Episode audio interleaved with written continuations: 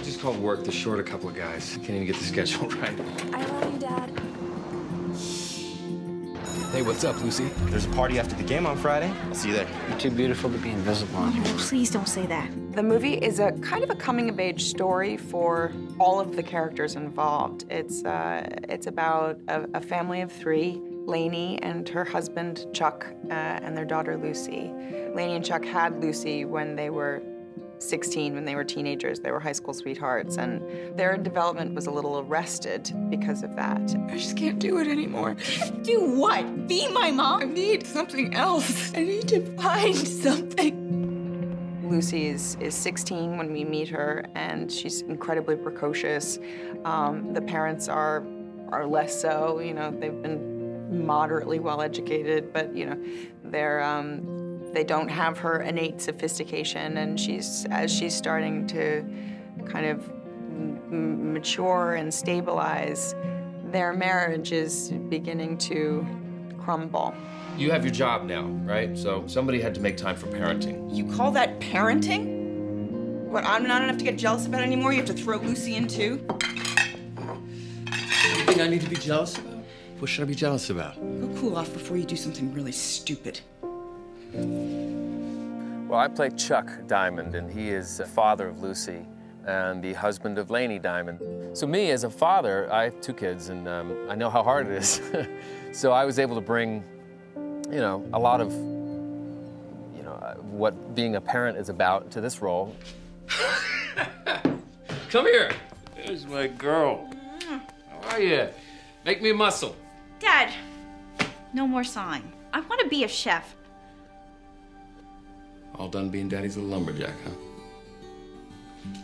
Welcome home.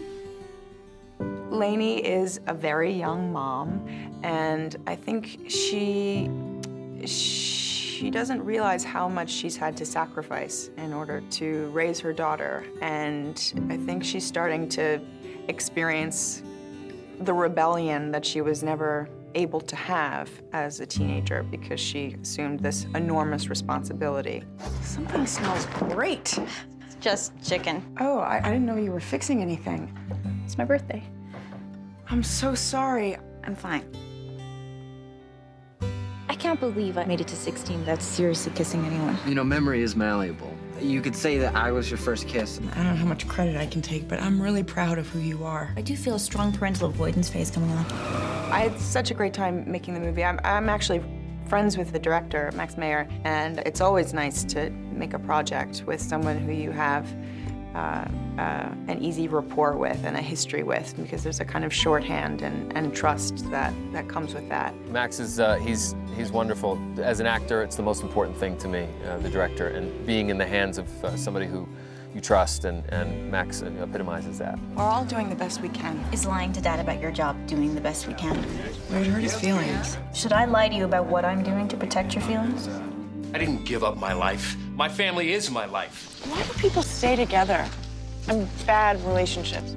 It's a very intimate, very idiosyncratic story in a lot of ways. I mean, I think the, the themes are extremely relatable and very human.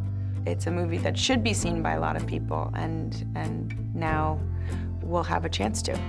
This is not the person I want you to be, Lucy. You want me to be like mom, who, as it happens, you got pregnant when we were both exactly my age. Your mother and I gave up everything. Jean-Paul Sartre said we experience a sense of being abandoned when we realize there is no God, or in this case, parent, to guide us. But it forces us to take absolute responsibility for our actions and choices.